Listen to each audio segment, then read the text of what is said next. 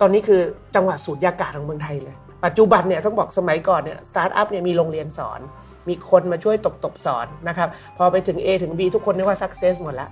มันอีกมันมีปัญหาแบบ ตอนนี้ลืมลืมว่าอ้าวไอ้เริ่มต้นมาแล้วเนี่ยมันกลับมาแล้วมันไม่มีไม่มีโค้ชไม่มีครูสอนไอ้สายตาที่เราเขาจ้องกับเรามาเนี่ยมันมีความ passion ขนาดไหน มีความตั้งใจทำไหมอันนั้นก็เป็นเรื่องสำคัญ สำคัญมากกว่านั้นก็คือเขามีประสบการณ์เรื่องนี้มาก่อนหรือเปล่า ถ้าคุณมีประสบการณ์มาก่อน คุณจะเข้าใจ pain point ได้ดีสตาร์ทอัพอื่นเนี่ยถ้าอยากจะเป็นยูนิคอร์นจริง เขาจะต้องนะฮะออกไปข้างนอกดู global market ไปเลย ใช่ แต่สตาร์ทอัพไทยเนี่ยยังวันนี้คอนเทนต์ของสตาร์ทอัพไทยยังเป็น local อยู่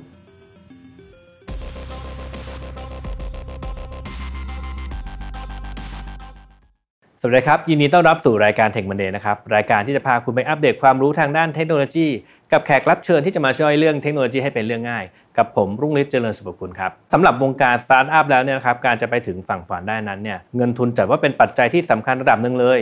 และการเข้าถึงแหล่งเงินทุนต่างๆของสตาร์ทอัพเนี่ยเรามีอยู่ด้วยกันหลากหลายรูปแบบมากครับวันนี้คุณแซมตันสกุล managing director จากกรุงศรีฟินโนเวทจะมาเล่าให้ฟังครับว่า Venture Capital นั้นเนี่ยมันมีความสำคัญอย่างไร แล้วมุมมองของ Venture Capital ต่อสตาร์ทอัพไทยในปีหน้าเนี่ยจะเป็นอย่างไร ติดตามได้ในตอนนี้ครับ Mission to the Moon ก็กำลังเปิดขาย planner ปี 2023 กันอยู่ครับ โดยปีนี้เนี่ยมาอยู่ในทีม Retreat ที่จะให้ทุกๆคนสามารถจัดการตารางชีวิตพร้อมพักกายและใจไปพร้อมๆ กันเลยนะครับ โดยมีอยู่ด้วยกันทั้งหมด 4 สี ได้แก่สี Navy Dark Green Pink และ Beige ครับ อย่างตัวนี้ก็เป็นสี Navy นะครับ และถ้าอยากจะซื้อสินค้าในรอบ pre-sale ตั้งแต่วันที่ 20 กันยายน ถึง 18 ตุลาคม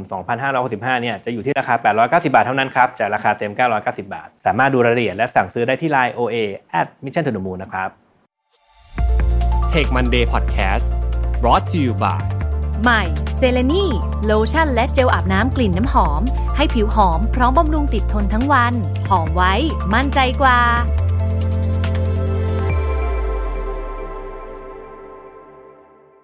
วัสดีครับคุณแซมยินดีต้อนรับสู่รายการถึงประเด็นนะครับ สวัสดีครับก่อนจะเข้าเรื่องกันครับคุณแซมอยากจะให้คุณแซมช่วยแนะนำตัวเองให้ท่านผู้ฟังหน่อยนะครับ ได้ครับ ผมแซมตันสกุลนะครับ เป็นกรรมการผู้จัดการบริษัทกรุงศรีฟินโนเวทจำกัดนะครับ ก็เป็นบริษัทในเครือของธนาคารกรุงศรีอยุธยาที่ดูแลเรื่องการลงทุนในกิจการสตาร์ทอัพ นะครับแล้วก็มีอีกบทบาทหนึ่งก็เป็นอุปนายกสมาคมไทยเวนเจอร์นะครับในเรื่องของการลงทุนกิจการของสตาร์ทอัพนะครับทั้งหมดในประเทศไทยครับอืมโอเค ก่อนจะเข้าเรื่องกันเลยครับ คุณแซมอยากจะให้คุณแซมช่วยเล่าให้ท่านผู้ชมฟังก่อนนะครับว่า Venture Capital เนี่ยคืออะไรแล้วมันมีความสำคัญอย่างไรครับ ได้ครับ จริงๆ Venture Capital มันก็เป็นนกลไกสำคัญหนึ่งนะครับในการสร้างธุรกิจใหม่ ๆ ที่เกิดขึ้นนะครับคำว่า Venture Capital เนี่ยจริง ๆ มีอยู่ใน สารระบบในโลกเราเนี่ยมานานแล้วนะครับ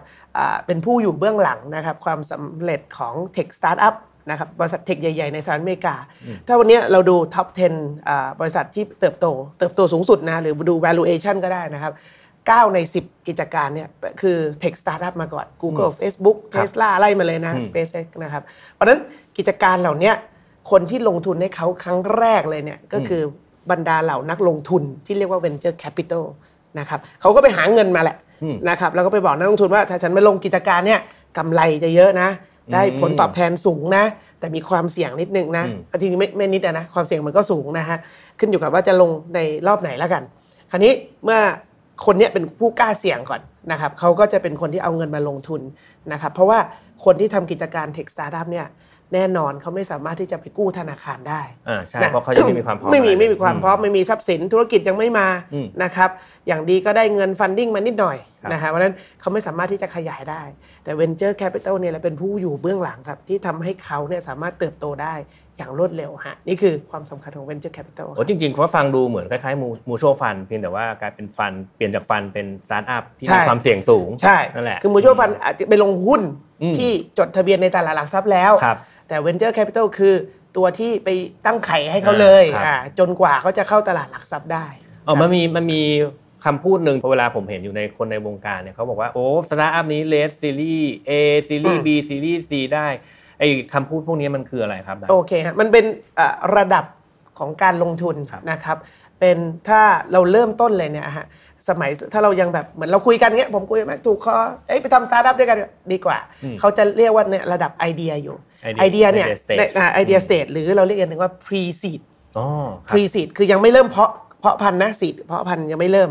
แต่พอเราเริ่มทำกันขึ้นมาอ่าลาออกกันแล้วไปทำสตาร์ทอัพกันดีกว่าอืมเริ่มขายลูกค้าสมมติถ้าเป็น B2B นะถ้ามีลูกค้าเป็น B2C อาจจะมีสักร้อยคนแล้วนะ เริ่มใช้ได้แล้ว เราก็จะระดมถัดไปเรียกว่า seed stage ไอ้นี่อย่างเงี้ยเลยเรียกว่า early อยู่อ่า นะอะเรายังไม่พ้นปิ่มน้ำอะอืมแต่พอเราเริ่มกิจการเราเริ่มแบบมีหลายจังหวัด ลูกค้าเราเริ่มเป็นหมื่นนะครับ แสดงว่าอันเนี้ยเราเริ่มพ้นปิ่มน้ำขึ้นมา พ้นปิ่มน้ำเมื่อไหร่เนี่ย เราจะเริ่มเรียกว่าซีรีส์ A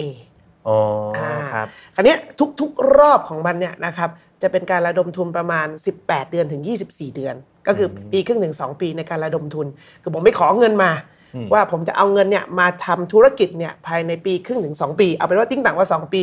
ผมคิดว่าผมต้องใช้เดือนละ 5 0 0แสนนะครับ12 เดือนก็เท่าไหร่ 6 ล้านปีหนึ่ง12 ล้าน คือต้องการมาทั้ง 12ถึง20 ล้านมาลงทุนในกิจการพอถ้าผมได้เงินเข้ามาเมื่อไหร่ก็ตามปุ๊บ ผมก็จะใช้เงินเหล่านี้เพื่อขยายฐานธุรกิจไปให้ได้ ซึ่งเราก็จะบอกว่าถ้าเราขยายมาถึงเท่านี้เงินเราหมดพอดีเลย แต่ธุรกิจเราโตนะ เราจะขอเงินรอบถัดไปเรียกว่าซีรีส์ B ครับนะซีรีส์ B ประมาณการก็คือทั้งกิจการเรามีทั้งประเทศแล้วนะครับ เริ่มจะครอบคลุมทั้งประเทศ เพราะฉะนั้นขยับถัดไปก็คือออกนอกประเทศ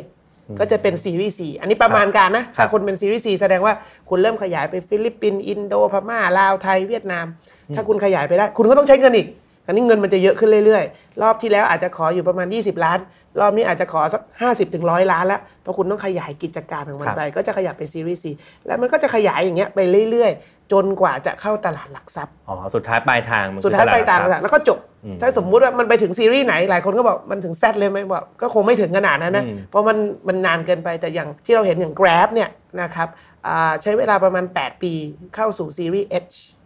H ฮ่องกงฮะโอ้นะครับแล้วเขาก็ถัดมาอีกปี 2 ปีเขาก็เข้าตลาดหลักทรัพย์ภายใน 10 ปีเนี่ยเขาอาจจะขอระดมทุนที่เร็วกว่ารอบปกติอืมสำหรับกิจการที่ต้องใช้เงินทุนสูงอะและอาจจะมีการ burn เงินเยอะกว่าอืมปกติเนี่ยอาจจะเหลือไม่ถึงปีหรือ 6 เดือนต่อรอบก็เป็นไปได้ครับครับอ้าวแล้วอยู่ดีๆสตาร์ทอัพวิ่งก็ไปหาเ e นเจอร์แคปิตอลแล้วก็บอกว่าขอตั้งค์หน่อยอะเออง่ายๆอย่างนั้นเลยครับ มันก็ไม่ง่ายขนาดนั้นนะคือไอตอนมาขออาจจะง่ายดูง่ายนะ แต่ตอนที่เราพิจารณาเนี่ยคงต้องเราพิจารณาอย่างละเอียดครับนะครับหมายถึงว่าในศัพท์เราก็จะเรียกว่า due diligence อืมนะครับก็คือ due d เราเรียก due d นะก็คือเข้ามานั่งวิเคราะห์นะครับครับอ่าทั้งในแง่ของธุรกิจนะครับในแง่ของการเงินนะครับคือว่าโปรเจกต์กันมา 5 ปีเป็นอย่างไร เราดูในเรื่องของเทคโนโลยีว่ามันสามารถสเกลได้ไหมก๊อปปี้ง่ายไหมแล้วก็จริง ๆ ดูฮวงจุ้ยประมาณหนึ่งด้วย ดูโหงวเฮ้งด้วยดู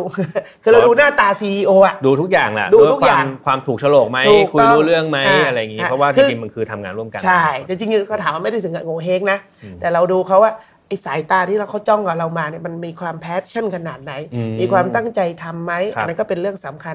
สำคัญมากกว่านั้นก็คือเขามีประสบการณ์เรื่องนี้มาก่อนหรือเปล่า เพราะว่าสตาร์ทอัพเนี่ยมันคือแก้ปัญหา pain point ถ้าคุณมีประสบการณ์มาก่อน คุณจะเข้าใจ pain point ได้ดี หลาย ๆ ธุรกิจที่ทำอย่างฟินเทคเนี่ยครับเราก็จะเห็นเป็นพนักงานธนาคารเก่าอืมแล้วก็เข้าไปธนาคารแล้วก็เห็นว่า มันเป็นช้างอะมันเป็นไดโนเสาร์มันเดินไม่ได้อืมแต่ถ้ามันเห็นจากตรงนี้ถ้าเราออกไปทำนะ เราสามารถที่จะ disrupt หรือมาเสริมทำให้มันดีขึ้น อย่างเงี้ยคนพวกเนี้ยมีประสบการณ์ทำงานสัก 5 ปี 8 ปีออกมา เราก็จะเห็นว่าเขาเนี่ยสามารถที่จะเห็น pain point มันชัดเจน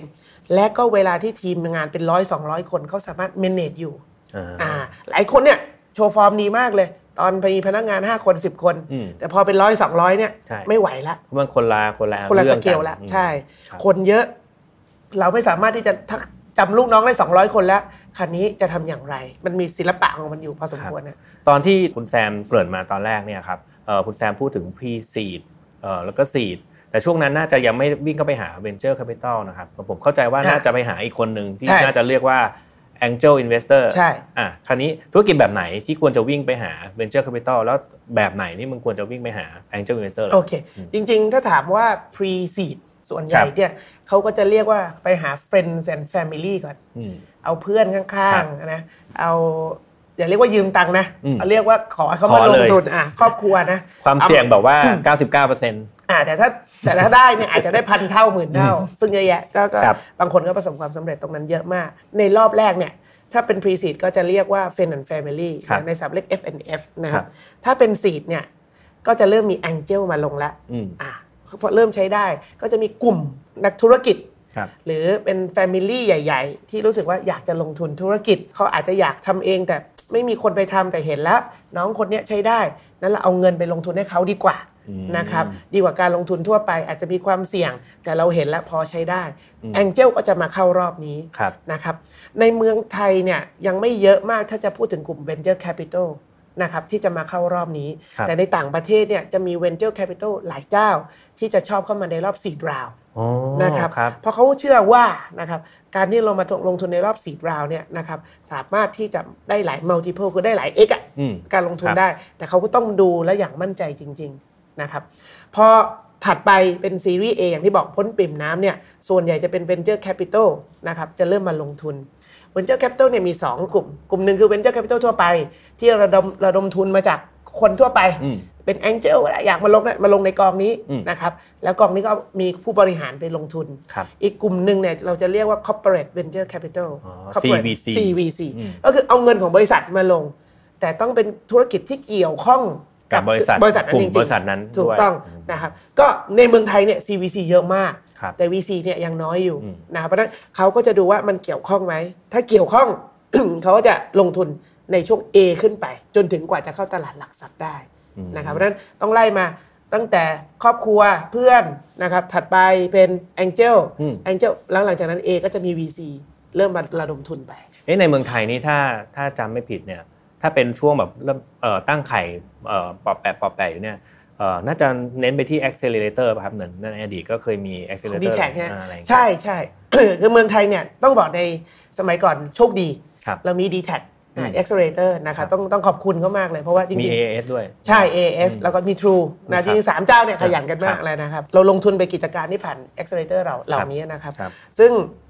ก็ต้องชื่นชมว่าเขาทำได้อย่างยอดเยี่ยมนะครับ จังหวะนั้นผมเองก็ทำกรุงศรีไรซ์นะครับ ซึ่งก็ประมาณอ่า4จนถึง A อืมนะครับ ก็ทำจังหวะช่วงหนึ่ง แต่พอหลังโควิดเนี่ยไม่มีใครทำ d t แทก็ไม่ได้โฟกัสตรงนี้ละครับเพราะฉะนั้นตอนนี้คือจังหวะสูตรยากาศของเมืองไทยเลยอืมนะครับ ปัจจุบันเนี่ยต้องบอกสมัยก่อนเนี่ยสตาร์ทอัพเนี่ยมีโรงเรียนสอน มีคนมาช่วยตบตบๆสอนนะครับ พอไปถึง A ถึง B ทุกคนนึกว่า success หมดละอืมมันก็อีกมันมีอีกปัญหาอีกแบบ ตอนนี้ลืมลืมว่าอ้าวไอ้เริ่มต้นมาแล้วเนี่ยมันกลับมาแล้วมันไม่มีอืมไม่มีโค้ดไม่มีครูสอน แล้วจริงใช้เงินเยอะ ต้องครับบอกว่าต้องลงทุนเรื่องนี้เยอะมาก เพราะว่าเราก็ไม่ได้หวังผลตอบแทน อันนี้คือสิ่งที่เมืองไทยยังเป็นสุญญากาศอยู่ครับนะครับตอนนี้ก็พยายามคุยกันครับว่า เราจะเอาเงินมารวมทุนกันทำกันอย่างไรอืมนะแต่ในต่างประเทศเนี่ยหน่วยงานราชการรัฐบาลเนี่ยเขามีของเขาโดยเฉพาะเลยครับ นะครับเราพยายามคุยกับอ่าหน่วยงานราชการของเมืองไทยอยู่ว่าเออจะทำอย่างไรดีป้า NA เรามาทำจัดไอ้ตรงนี้เองกันได้ไหม เพื่อที่ทำให้สตาร์ทอัพเนี่ยเกิดขึ้นได้ครับอืมครับแล้วอย่างนี้เวลาสตาร์ทอัพเวลาเข้าเข้าไปหา venture capital แล้วเนี่ยเอ่อ venture capital มีสิทธิ์ไปควบคุมหรือสั่งการสตาร์ทอัพไหมฮะจริง ๆ เนี่ยเราเข้าไปเป็นบอร์ดบริหาร เข้าไปเป็น mentor แต่ไม่ได้เข้าไปแบบสั่งการไม่ได้เป็นนั่ง day to day operation เป็นทั้งกฎข้อหนึ่ง เป็น norm ของของกองของอืมเอ่อเป็น norm ของการทำแต่จริง ๆ เป็นกฎของแบงก์ชาติ โอ้ที่สั่งเหรอครับให้ CVC under ของธนาคารเนี่ยนะครับห้ามไป day to day operation ด้วยครับหน้าที่บทบาทของเราคือช่วยควบคุมนะครับช่วยเป็นพี่เลี้ยง mentor ให้คำแนะนำ หรือหาคนทำงานหาที่ปรึกษาดีๆ ให้กับสตาร์ทอัพนะครับครับนั่นคือส่วนหนึ่งนะครับ เราไม่ควรจะเอาตัวเราเข้าไปอืมอ่าทำเองเลยนะครับ มันถือว่านี่คือเป็นกิจการของเขาเราต้องให้อิสระนะครับแล้วก็ให้เขาได้มีกรอบความคิดที่ที่แตกต่างกับสิ่งที่เราทำขึ้นมา นั่นคือสิ่งที่เรา trust ครับและเราเชื่อใจในการลงทุนกับเอ๊ะเขาแต่ครับที่ที่คุณแซมบอกเมื่อกี้เนี่ยว่าแบงก์ชาติเข้ามากำหนดกฎเกณฑ์อืมมันเป็นเฉพาะสตาร์ทอัพสายการเงินหรือเปล่าครับจริง ๆแล้วเนี่ยด้วยนอมอย่างที่บอกอ่าด้วยนอมเนี่ยเราก็ไม่ควรจะเข้าไปลงราย ไม่ละควเอีรยดไปกำหนดอะไรเยอะแยะอ่าใช่ไปช่วยได้อืมนะครับให้เขาคิดแล้วเราไปช่วยกลันกรองได้ครับครับทีนี้อีกคำถามหนึ่งครับ แล้วตอนที่มันเป็นถึงพวก VC อือฮึก่อนไปซีดแล้วก็ไปเอ่อซีรีส์ A เนี่ยช่วงนั้นน่ะถ้าสมมติว่าสตาร์ทอัพยังไม่มีรายได้ เขาสามารถเข้าไปหา venture capital ได้ไหมได้ครับ จริงๆอ่าส่วนใหญ่แล้วเนี่ยไม่มีรายได้ถึงกับมีรายได้น้อยดีกว่าโอ้ครับเป็นสตาร์ทอัพที่ยังน่าสงสารอยู่อืมนะครับอืมก็ปกติครับเขาก็จะเข้ามานะครับอ่า คราวนี้อยู่ที่เอ่อรสนิยมอืมของ Venture Capital ครับอะเขาเรียกว่ารสนิยมนะ คือเขารสนิยมคือ Venture Capital เนี่ยชอบสตาร์ทอัพแบบไหน ถ้าเป็นสตาร์ทอัพที่เป็น Deep Tech Biotech Nanotech Medtech อืมคืออะไรก็ได้ที่มันต้องอยู่ในแลบวิจัยครับแน่นอนมันไม่สามารถหารายได้แน่อืมไปสองสามปีครับมันต้องพาะรียู่เสิร์ชใ lab ก่อน ใช่อ่า research ทำ researchทดลองแลบแต่ถ้าทำได้แล้ว และปรากฏว่าอย. รับรองอืม FDA ที่สหรัฐอเมริการับรองอืมหลังจากนั้นเนี่ยโอ้โห valuation พุ่พุ่งพุ่งกระฉูดเลยอืมไอ้อย่างเงี้ยเราเข้าใจอืมนะครับหรือสตาร์ทอัพที่ยังอยู่ในการระหว่างการทำ development แล้วเรารู้ว่าไอ้นี่แม่งเจ๋งจริง ๆ เลยอืมนะครับแล้ว venture capital ชอบแนวนี้มากๆ เขาก็จะเริ่มมาลงทุนครับแต่ให้น้อยๆก่อนอืมนะครับลองเข้าไปก่อนให้พอเอาเขาไปทำ research ได้ครับแต่เรารู้แล้วแล้วแบบรสนิยมของเราเนี่ย appetite ของเราเนี่ยชอบเขามากแบบอืมลักษณะแบบนี้ เราชอบ co-founder คนนี้มาก เขาเก่งเรื่องนี้มาก แต่เราให้ทุนเขาไปทำก่อน ให้เงินเข้าไป แล้วถ้าเขาทำได้ แล้วเริ่มมีผลออกเงิน เราค่อยอัดฉีดเงินเข้าไปเพิ่มได้มันคครัมันคงต้องมี character อะไรบางอย่าง เพราะว่าถ้าเกิดสมมติเอ่อสตาร์ทอัพตัวตัวตัวเราเองบอกว่าเป็นสตาร์ทอัพแต่ว่าไปทำธุรกิจเดิมครับๆแล้วไม่มีรายได้เลยวิ่งเข้าไปหา VC ก็คงบอกปัดไปยากอย่างนั้แน่นนอนก็ยากถูกไหมฮะใช่อืมครับอะทีนี้ถ้าเกิดว่าเอ่อคุณแซมในมุมมองของ VC อะครับเราดูอะไรจากสตาร์ทอัพบ้าง แล้วมีวิธีการเลือกตัวไหนที่ ที่คิดว่าเข้าตาครับก็อย่างที่บอกก็ต้องมีรสนิยมแตกต่างกันในแต่ละ venture capital นะคครัรับบตัวเราเองเราก็มีโฟกัสของเราว่าเราอยากลงทุนอ่าในเทคด้านอะไร เอาเป็นว่าถ้าเราเลือกแล้วว่าเราชอบเทคแบบนี้นะสมมติว่าผมลงใน fintech e-commerce tech automotive tech นะครับที่กองที่เราเพิ่งออกมา คราวนี้สิ่งที่เราดูก็คือว่าสตาร์ทอัพนั้นนะนะครับข้อที่หนึ่งเนื่องจากว่าเราเป็นกึ่งอ่า corporate venture capital นะครับเป็นไฮบริดพอสมควร เพราะฉะนั้นเราต้องดูก่อนว่า synergy ได้ไหมอืมเขาเนี่ยนะครับจริงๆสตาร์ทอัพเนี่ยต้องดูก่อนเลยว่า ถ้าเขาอยากจะให้ระดมทุนเนี่ยก็ต้องดูว่ามันตรงกันหรือเปล่าอืมเช่นผมทำโฟกัสอยู่สายนี้ มีผมกับ OR ลงทุนด้วยกัน OR ชอบแบบนี้กรุงศรีชอบแบบนี้นะครับแล้วเวลาที่เขาอยากจะมาให้เราระดมทุนเนี่ยนะครับมาเพิ่มทุนกับเราเนี่ยเขาสามารถใส่ synergy อะไรมาให้เราได้ไหมในองค์กรที่เรากำลังทำอยู่ครับนี่เป็นข้อสำคัญก่อน ถ้าอยู่ดีๆ ผมทำเรื่องหนึ่งผมลงทุนเรื่องหนึ่งแต่อีกคนหนึ่งทำอีกเรื่องหนึ่งยังไงก็คุยกันไม่ไม่ตรงอืมนะอันนี้เป็นข้อเปิดหัวก่อนครับโอเค ผมสามารถมาช่วยแก้ pain point ให้ได้นะ ของสตาร์ทอัพเหล่านี้นะคะเขาก็เปิดมาเลย 2 ครับ เราก็ต้องดูละ เรื่องของ CEO กับ Co-founder อย่างที่บอกมีประสบการณ์ไหม เข้าใจ pain point ดีไหมนะครับแล้วก็เป็นบุคคลที่เราเคยเห็นแล้วว่าเขา active นะครับและมี passionate จริง ๆ มีสายตาที่บอกว่าอยากจะทำจริงๆอยากจะแก้ปัญหาเรื่องนี้แหละยากจแก้ปัญาเรื่องจริงทำได้อยากแน่ๆสตาร์ทอัพอืมนะครับนั่นสองครับถัดไปสามครับ เราก็ต้องกลับมาดูที่ business model ของเขาอืมหลายๆสตาร์ทอัพทำได้ดีฮะแต่ไม่สามารถ monetize หรือทำเงินกับมันได้อืมนั่นคือเรื่องปัญหาเลยนะครับอ่าสิ่งที่เราจะต้องดูว่า เอ๊ะ ถ้าทำมาเนี้ยมีผู้ซื้อไหมครับนะครับเขาได้ตอบโจทย์คนที่จะซื้อเขาไหมไม่ว่าจะเป็น B2B B2C B2B2C อีก ครับ B2G มีมีหลายประเภท เพราะฉะนั้นเราต้องดูคนที่จะมาเป็น end customer เขาก่อน ว่าเขาจะซื้อหรือเปล่า เราต้องสมมุติตัวเราเอง ถ้าเราเป็นลูกค้าจะซื้อหรือเปล่าอืมนะครับอันนั้นต้องเข้าใจ business model แล้วว่ามันทำเงินได้เร็วขนาดไหน หรือมันทำเงินได้แค่ปีนี้แล้วปีหน้าอดแล้วไม่ได้แล้วคนอื่นก๊อปได้นะครับเพราะก็ถึงการก๊อปเนี่ยมันก็จะมาข้อที่สี่คือเรื่องของเทคโนโลยี มีอะไรป้องกันเรื่องนี้ไหม เทคโนโลยีของเขาเป็น AI blockchain อืม เป็นเรื่องของ Data ครับนะครับ มีเรื่องของ Deep Tech คือมีอะไร IoT มีอะไรที่เขาทำให้มันเหนือกว่าของณปัจจุบันที่มีอยู่อืมนะครับ อันเนี้ยเราก็จะเข้าไปดู 3-4 ข้อเนี้ยเป็นปัจจัยหลักในการที่เราจะเลือกลงทุนในสตาร์ทอัพนั้นๆครับครับ คุณแซมเคยเจอสตาร์ทอัพที่เข้ามาโหภาพสวยคลิก synergy คุยตรงปงชงเชงชงเชงอ่าลงทุนปุ๊บเป ลี่ยนเป็นหลังมือเลยไหมฮะยังโชคดี ยังโชคดีว่ายังไม่ไม่เป็นอย่างนั้นครับ แต่มันอาจจะมีการเปลี่ยนที่เกิดขึ้น เช่น พอทำไปแล้วสักพักหนึ่งเขาในศัพท์จะเรียกคำหนึ่งว่า pivot ครับอะก็คือเฮ้ยฉันทำธุรกิจไปแบบนี้แล้วนะ แล้วปรากฏว่าที่ทำไปแล้วเนี่ย มันไม่เวิร์กอะอืมคืออาจจะมี2-3สาม product ไอ้ product เนี้ยทำแล้วมันไม่เวิร์กเพราะฉะนั้นมันจะต้องเปลี่ยนอืมอันนี้คือเราจะต้องเข้าไปคุยอ่าไม่ใช่เปลี่ยนเองกันเองนะครับเราจะต้องเข้าไปคุยว่า pivot มีบอร์ดไหมอะอะไรอย่างงี้ให้มันดีขึ้นอืมให้มันเปลี่ยนไปเลยนะครับไอ้อย่างเงี้ยมีเกิดขึ้น้นอ๋ออันนี้บ้งอาจจะช่วยไกด์ได้เนาะใช่เออเรายังไม่ได้ไป sanction เขาอะไรอย่างใช่เงี้ยเรื่องของใช่ operation ใช่ให้ใช่ direction เออลองเปลี่ยนมุมมองหน่อยใช่สิอะไรอย่างคือเงี้ยยังไงเราต้องทำให้เขารอดอืมนั่นคือจุดประสงค์คือเขาต้องรอดเพราะเราลงทุนไปแล้วนี่ลงทุนไปแล้วครับวนี้ถ้าทั้งหมดเลยไม่ไม่ไหวเลยต้อง pivot ด่วนอืมคือธุรกิจต้อง pivot ครัถ้า pivot แล้วไปได้ไหมโอเค บางสตาร์ทอัพพอเราเริ่มลงทุนในฟีเจอร์ที่หนึ่งครับก็อยากจะทำสองสามสี่อืมอะ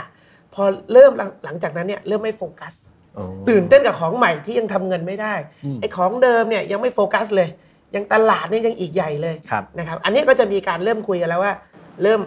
หยุดนะ ไม่ทำแล้วนะ กลับมาโฟกัสนะครับแต่แรก ๆ เราก็อาจจะให้เขาไปลองดูก่อน แต่ถ้าเราลองแล้วมันไม่ใช่ คุณจะต้องตีกรอบ6เดือนปีหนึ่งกลับมาเลยนะ กลับมาธุรกิจเดิมที่เราต้องโฟกัสต่อไปครับครับอ่าทีนี้ก็มากลับมามองดูภาพใหญ่บ้างของสตาร์ทอัพในเมืองไทยนะครับเราเราจะได้ยินว่าเอ๊ะ ตัวนู้นตัวนี้เริ่มเป็นยูนิคอร์นกันแล้วแต่ว่ามันยังจำนวนน้อยอยู่ คุณแซมมีความคิดว่าเอ๊ะทำไมทำไมบ้านเราอะครับประเทศไทยเนี่ยเราถึงมีสตาร์ทอัพที่มันไปยูนิคอร์นได้น้อยตัวจังเลยครับอืมคืออย่างหนึ่งนะครับต้องต้องบอกด้วยด้วยอ่าสภาวะมูลค่าเศรษฐกิจของประเทศอืมอย่างนี้ดีกว่า ประเทศไทยเราเนี่ยมีอยู่ประมาณ 70 ล้านคนครับนะครับและมีคนที่มีกำลังซื้อเนี่ยมันไม่ได้ทั้ง 70 ล้าน นะครับ GDP per capita เราอาจจะสูงกว่าข้างนอกนะครับแต่ยังไม่ได้ถือว่าธุรกิจเนี่ยสามารถที่จะเป็นยูนิคอร์นได้คำว่ายูนิคอร์นนั่นคือพันล้านเหรียญหรือ 30,000 ปัจจุบัน 36,000 ล้านแล้วนะ คือผมว่าเอาไว้สุดๆ ถ้ากิจการสตาร์ทอัพที่ทำอยู่ในเมืองไทยแล้วทำได้ดีสุดๆเนี่ยธุรกิจทั่วไปนะอ่า valuation เนี่ยนาน่าจะประมาณ 300 ล้านอืมหรือประมาณ 300 ล้านเหรียญนะครับก็ประมาณหมื่นล้านได้ครับสูงสุดแค่นั้นอืม นะครับเหตุผลเพราะว่ากำลังซื้อมีแค่นี้อ๋อแต่ต้องบอกว่าอย่าง Flash Express ที่เราลงทุนไปเนี่ยอาจจะเป็นอ่าธุรกิจอีกประเภทหนึ่งนะครับเพราะเขาเป็น B2C และเป็นไม่กี่ธุรกิจเท่านั้นฮะที่สามารถเข้าถึงทุกหมู่บ้านอืมอย่าเรียกว่าตำบลเลยนะอืมทุกหมู่บ้านทุกบ้านในประเทศได้ 77 70 76 จังหวัดเข้าเข้าได้หมดเลยอืมนะครับทุกอำเภอทุกหมู่บ้าน เข้าถึงกำลังซื้อ เข้าถึงกำลังซื้ออืมไอ้ของทุกคนจริงอืมๆเพราะฉะนั้นมันมันถือว่าเป็นอ่าเคสพิเศษแล้วกันอืมนะครับครับ ซึ่งถามว่าในเมืองไทยมีอะไรแบบนี้ไหมมันยังไม่มีอืมนะเพราะฉะนั้นด้วยสตาร์ทอัพอื่นเนี่ยถ้าอยากจะเป็นยูนิคอร์นจริง เขาจะต้องนะฮะออกไปข้างนอกเนี่ยดู global market ไปเลย ใช่ แต่สตาร์ทอัพไทยเนี่ยยังวันนี้คอนเทนต์ของสตาร์ทอัพไทยยังเป็น local อยู่อืมคือทำเหมือนญี่ปุ่นเลย เราเป็นบริษัทที่อ่าอยู่กับ Mitsubishi Financial Group หรือ MUFG ในญี่ปุ่น เราก็เจอสตาร์ทอัพญี่ปุ่นเยอะอืมเหมือนกัน ครับ คือญี่ปุ่นก็ใช้ภาษาญี่ปุ่น ไทยก็ใช้ภาษาไทย ใช่ ต่างคนต่างใช้กัน คือจะมามันกัก็นไปแลกกัข้างนอกไม่ได้สักทีแลกกันเองก็ไม่ได้ ออกมาข้างนอกก็ไม่ได้ ครับ คือนี่คือปัญหา สิงคโปร์เองหรือหลาย ๆ ประเทศเอง คือเขา think เป็น regional ก็ think เป็นหลายอย่างในยุโรปเนี่ยก็ติ้งเป็น global อิสราเอลนี่ก็บอกเลยเขาคิดครับสตาร์ทอัพเป็น global แล้ว เพราะฉะนั้นเขาสามารถขยายได้ ถ้าขยายได้แล้วเอาไปใช้ได้เนี่ยนะครับก็สามารถจะเติบโตได้ได้ง่ายขึ้นนะแต่ความหมายจริง ๆ แล้วการขยายใน Southeast Asia เนี่ยเป็นเรื่องยากอืมไม่เหมือนสตาร์ทอัพที่อยู่ในยุโรปการขยายเป็นยุโรปเนี่ยไม่ยากเลยครับเพราะว่าใช้ภาษาใกล้เคียงกัน ไม่อังกฤษก็ฝรั่งเศสสเปนอืมอืมแต่มาใน Southสเอเชียเนี่ย อินโดก็อย่างหนึ่งมาเลก็อย่างหนึ่งจีนฟิลิปปินส์ก็หนึ่งจีนคือทุกภาษามันไม่เหมือนกันเลยใช่พื้นฐานของคนก็ไม่เหมือนกัน ครับศาสนาก็ไม่เหมือนกัน ใช่ คือแทบจะไม่มีอะไรเหมือนกันเมื่อการขยายไปต่างประเทศของสตาร์ทอัพในภูในมิภาคในเนี่ย area เนี้ยอืมยากก็เลยยากยากยากกว่าปกติครับ ครับแล้วในมุมมองของคุณแซมเนี่ยในอีก 2-3 ปีข้างหน้าเนี่ยครับคิดว่าเออสตาร์ทอัพแบบไหนหรืออุตสาหกรรมแบบไหนเนี่ยน่าจะน่าจะจับตามองแล้วกันได้ครับในประเทศเนี่ยตอนนี้เราเราโฟกัสมากเลยนะครับ ในกลุ่มของที่เราเรียกว่า e-commerce อืม นะครับเราเรียกว่า e-commerce ecosystem แล้วกันครับนะครับเวลาพูดถึง e-commerce หลาย ๆ คนก็คงจะนึกถึงอ่าแพลตฟอร์มนะครับ Shopee Lazada ครับแน่นอนใครจะไปทำแข่งก็คงยากนะฮะแต่อันเนี้ยผมพูดถึงระบบนิเวศของ e-commerce ซึ่งยิ่งตลาดของ e-commerce โตขึ้นเมื่อไหร่อืมระบบนิเวศเหล่านี้มันจะโตขึ้นเป็นทวีคูณนะไม่ว่าจะเป็นเรื่องการขนส่งโลจิสติกนะครับการอ่า เขาเรียกว่าช่วยให้การขายออนไลน์ง่ายขึ้นครับนะครับ หรือไม่ว่าจะเป็นเรื่องของ Marketing Technology Influencer อืมนะครับเหล่านี้ที่อยู่บนรอบ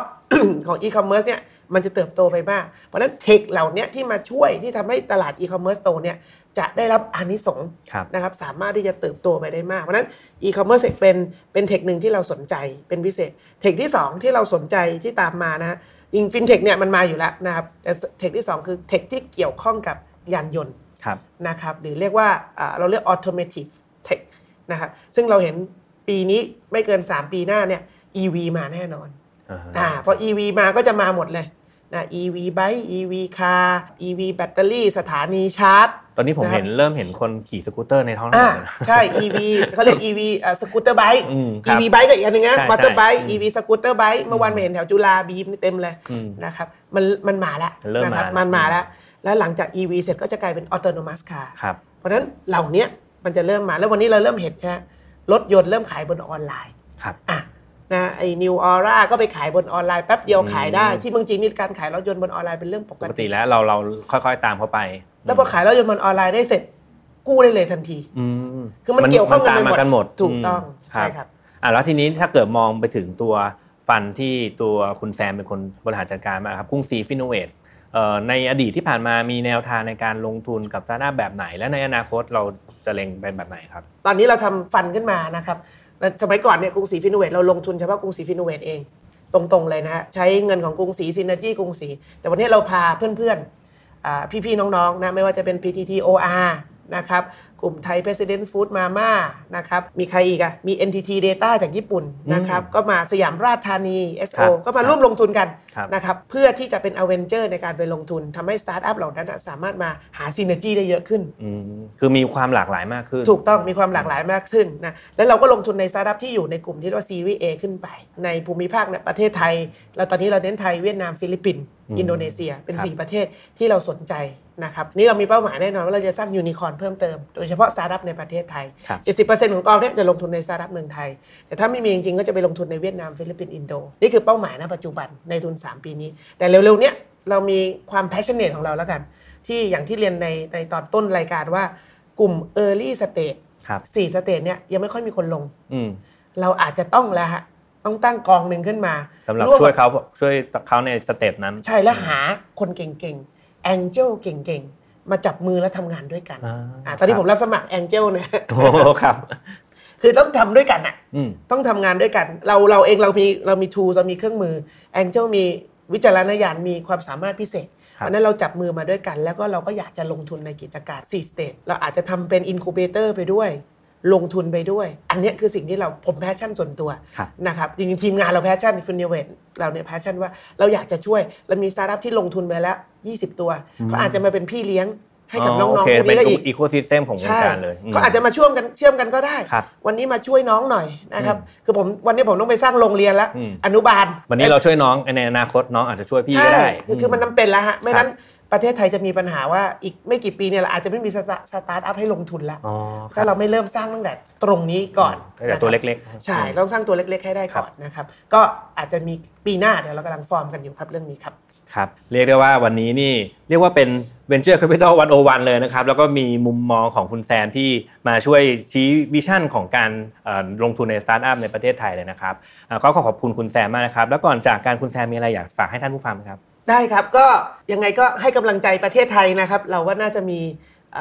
ยูนิคอร์นมากขึ้นนะครับสองสามปีนี้เราก็มีความตั้งใจนะครับกรุงศรี Finnovate เองเนี่ยเราก็เพิ่งได้รับรางวัลนะ Investor of the Year อืม Prime Minister ครับ Award นะครับอะขอโมนิดหนึ่งนะฮะ คืออันนี้เราได้เราได้เพราะว่าเราก็คงได้ความ passion ว่าเราอยากช่วยครับสตาร์ทอัพไทยจริงครับๆวันนี้เราสร้างสตาร์ทอัพอย่าง Flash Express ได้เป็นยูนิคอร์นแล้วนะครับ แล้วเราก็อยากจะสร้างอีกหลาย ๆ ตัวขึ้นมา สิ่งสำคัญวันนี้ตอนนี้ก็คือเราอยากให้สตาร์ทอัพ เหล่านี้นะครับเป็นกลไกสำคัญในการผลักดันให้ประเทศไทยเศรษฐกิจประเทศไทยเจริญเติบโตขึ้นนะครับเหมือนในสหรัฐอเมริกาที่เราเห็น Google Facebook ครับมันก็มาจาก Venture Capital ครับถ้าวันนี้เราสามารถเอาเงินเหล่านี้มาลงทุนให้เขา และสามารถขยายกิจการได้ ประเทศไทยเศรษฐกิจดีขึ้นนะครับวันนี้อย่าง Flash Express เองนะครับจ้าง คนขับรถเนี่ยกว่า 30,000 คนในประเทศครับถ้าวันนี้ไม่มี Flash ก็ไม่มี 30,000 คนเหล่านี้ที่มีงานใหม่ ๆ เข้ามาอืมนั้นก็เป็นเรื่องที่สำคัญ ถ้าเรามีธุรกิจใหม่ ๆ เกิดขึ้นนะครับ เรามีการจ้างงานเกิดขึ้น ประเทศไทยก็จะเติบโตไปได้ครับ ครับ ต้องขอบคุณคุณแซมมาก ๆสำหรับเวลาในวันนี้นะครับครับแล้วก็ท่านผู้ชมครับ เนื่องจากว่าวันนี้เป็นตอนพิเศษมากครับของทางรายการเราเป็นตอน EP ที่ 100 นะครับอ่าถ้าท่านท่านผู้ชมสังเกตเราจะมีนี่เลยครับตัว planner ของทาง Mission to the Moon นะครับตัว Retreat Planner ของปีหน้า 2023อ่า ผมคิดว่าไหนๆก็ EP ร้อยนะเราแจกดีกว่านะครับก็จะมี 4 เล่ม4สีนะครับก็แจกแฟนรายการนะครับคำถามง่ายๆนะครับก็ส่งคอมเมนต์มาว่าในมุมมองของคุณ Venture Capital คืออะไรเอาเลือกให้คุณแซมเลือกเลยว่าอันไหนจะเป็นคำตอบที่ถูกใจมาก เราเลือก 4 คนนะครับแล้วทันทีที่ planner พร้อมผมจะส่งมาให้คุณที่บ้านเลยครับก็ต้องขอขอบคุณคุณแซมที่ให้เวลากับทางรายการวันนี้นะครับเรียกได้ว่าได้รับสาระแบบเต็มเปี่ยมมากเลยนะครับ แล้วก็ขอบคุณทุกท่านนะครับที่ติดตามจนกว่าพบกันใหม่ วัสดีครับ สวัสดีครับ Tech Monday Podcast Presented by เซเลนีโลชั่นและเจลอาบน้ำกลิ่นน้ำหอม หอมไว้ มั่นใจกว่า